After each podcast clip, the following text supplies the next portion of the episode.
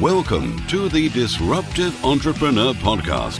For anyone who wants to make money and make a difference, grow and leverage your enterprise better, get more done in less time, outsource everything, and create your ideal lifestyle. And now, your host, eight times best selling author and double world record holder, Rob Moore. Welcome to the Disruptive Entrepreneur Podcast. This is Rob Moore with another caffeine cast. And the subject of this caffeine cast is how to find your vision. Do you have one? The reason I'm delivering this podcast to you is because I do get a lot of messages from people who don't know if they have a vision for their life. A lot of people, they feel that they should have, and when they don't, they feel lost. And they get frustrated that they don't have this clear vision, that they're not the Steve Jobs of the world. And I know it can really hold people back because it's almost like if you're in property, you haven't got a gold mine area. It's like you don't even have anywhere to start. So I hope these questions that you can ask yourself will really help. Now, I believe we're all uniquely talented and we all have a unique genius and unique purpose and a vision of becoming that unique purpose on this planet. After all, if two of us had exactly the same function and purpose, then one of us wouldn't be needed in the grand scheme, the, the greater purpose of the universe, if you like. So I really do truly believe that we all have a unique purpose, a unique vision, and the vision is fulfilling that purpose through your life, both in the future, of course, and in the day to day living. So I guess I'm going to challenge you, if you haven't found one, to say that there is one. I'm also going to say it's okay for it to change it's okay for it to move as you move and grow, to get bigger and bigger and bigger as you get bigger and more skilled and get more fan base and your company and your brand grows, but also to become smaller or more personal maybe as you come into retirement or maybe as you've got to the scale the biggest that you think you ever want to be. It's not it's not a competition by the way to have the you know to, to be the biggest and the best ever in anything. It's just your unique path using your talents and genius to create your own unique vision of your life and then live it through your purpose. So, what could you do all day for you doesn't feel like work? That's the first question that you should ask yourself. You know, if there was no such thing as being paid, money wasn't the uh, system that was used to exchange goods and services and value to each other, if, if, if it didn't exist, then what would you do all day, every day? What would you do that didn't feel like work? And I think if you can tap into that, then you're getting close to something that could be your purpose in life and therefore a grander vision than you to work towards. Number two, and this links to number one, is what challenges and hardships are you prepared to endure along the way?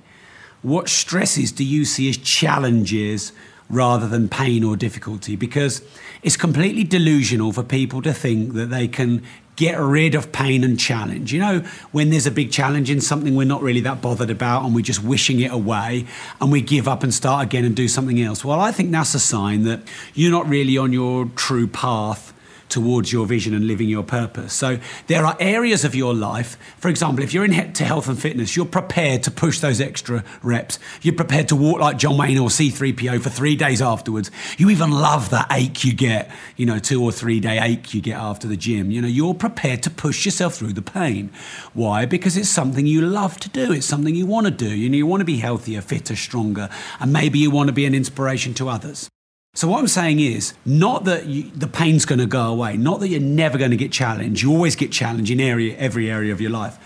But in what areas of your life, your vocation or your vacation, your passion or your profession, are you prepared to endure those challenges? And you call them challenges rather than difficulties or problems or stresses or pains or disasters. So have a think about areas of your life where you thought, okay, well, I've actually seen this as a challenge rather than I've given up on this in the first chance I've had, or rather than I've just wanted to give up. You know, there are some things you do in your life where you step up when it gets hard.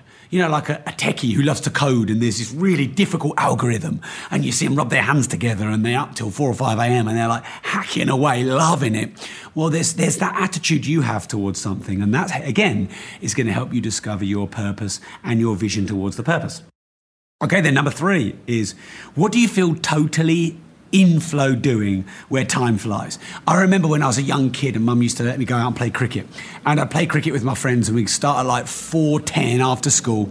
And we'd play until it was like almost dark at nine o'clock in the summer. And it was like, where did those five hours go? I didn't need food, I didn't need drink, I didn't want to rest. I just loved playing with my friends. And do you remember that feeling where time just seemed to fly? where you were so in flow, you never clock watched, you didn't want to break, you didn't, you know, you didn't need outside motivation or pressure, or you didn't need accountability from anyone. You could just do it. Now, for a moment, suspend the fact that you need to make a living or that you've got overheads or dependents or anything like that. Don't worry about that. Just think, what could you do where time goes, where you're fully in flow? Again, that's going to get you somewhere towards your purpose. And your purpose is, you know, your purpose on this planet, and your vision is the future manifested purpose as a reality. And then day to day, you live that vision today, but aspiring to become it tomorrow. Because if the vision is too big, too grandiose, and you look at it and it stresses you out, you think, wow, uh, wow that's overwhelming, then that's not the purpose of a vision. If you could just hear that golf shot, by the way, I still am in Florida. So this is one of those live outdoor podcasts if you've been listening to the first few, just in case you thought there was something going on. Okay, number five then on how to find your true vision is what do you, what are you good at? You know, what do you know that you're better than a lot of people at? And or what are you good at that you could become great at or you'd love to become great at now again don't compare yourself to anyone else but it can be anything, by the way. I mean, if you go on YouTube, there are people who've got millions of followers on YouTube on the most kind of innocuous things, you know, how to use anything and everything. And if you're better than anyone else that you can think of at something, then you're immediately going to rise to the top and be the go to person in either doing that, teaching that, inspiring the next generation to do that. Now, a lot of people who haven't found their vision or purpose, they can't find anything that they're great at, or that they de-pedestalize themselves against other people. They go, "Oh, well, look at that person.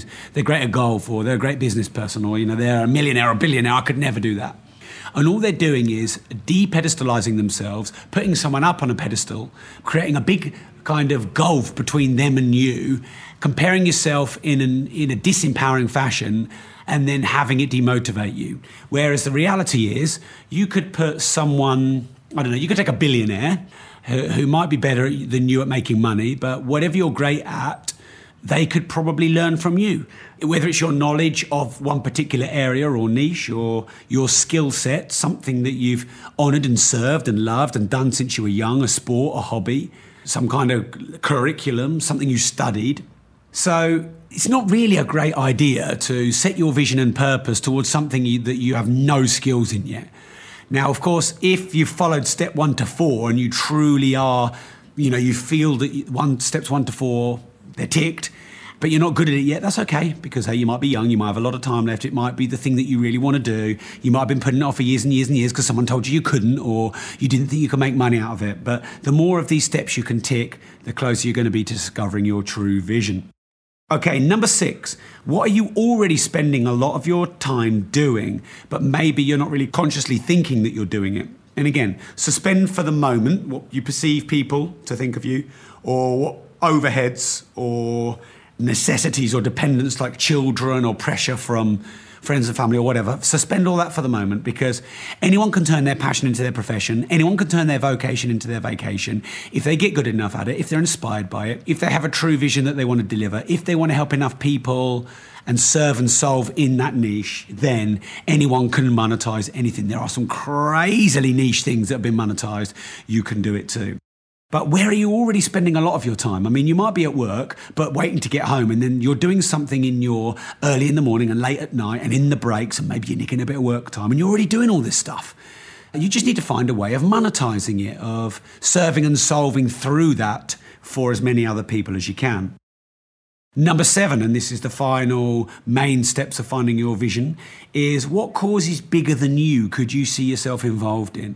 You know, is there something that's a legacy or something that you, you know you really want to make a difference in, whether that's a charity or a cause, or or it's a business or an enterprise where you think, you know what, I could really spend a lot of my time serving and solving for others, helping and caring for for them, And if there's something there that's latent, again, that could be something that you could monetize.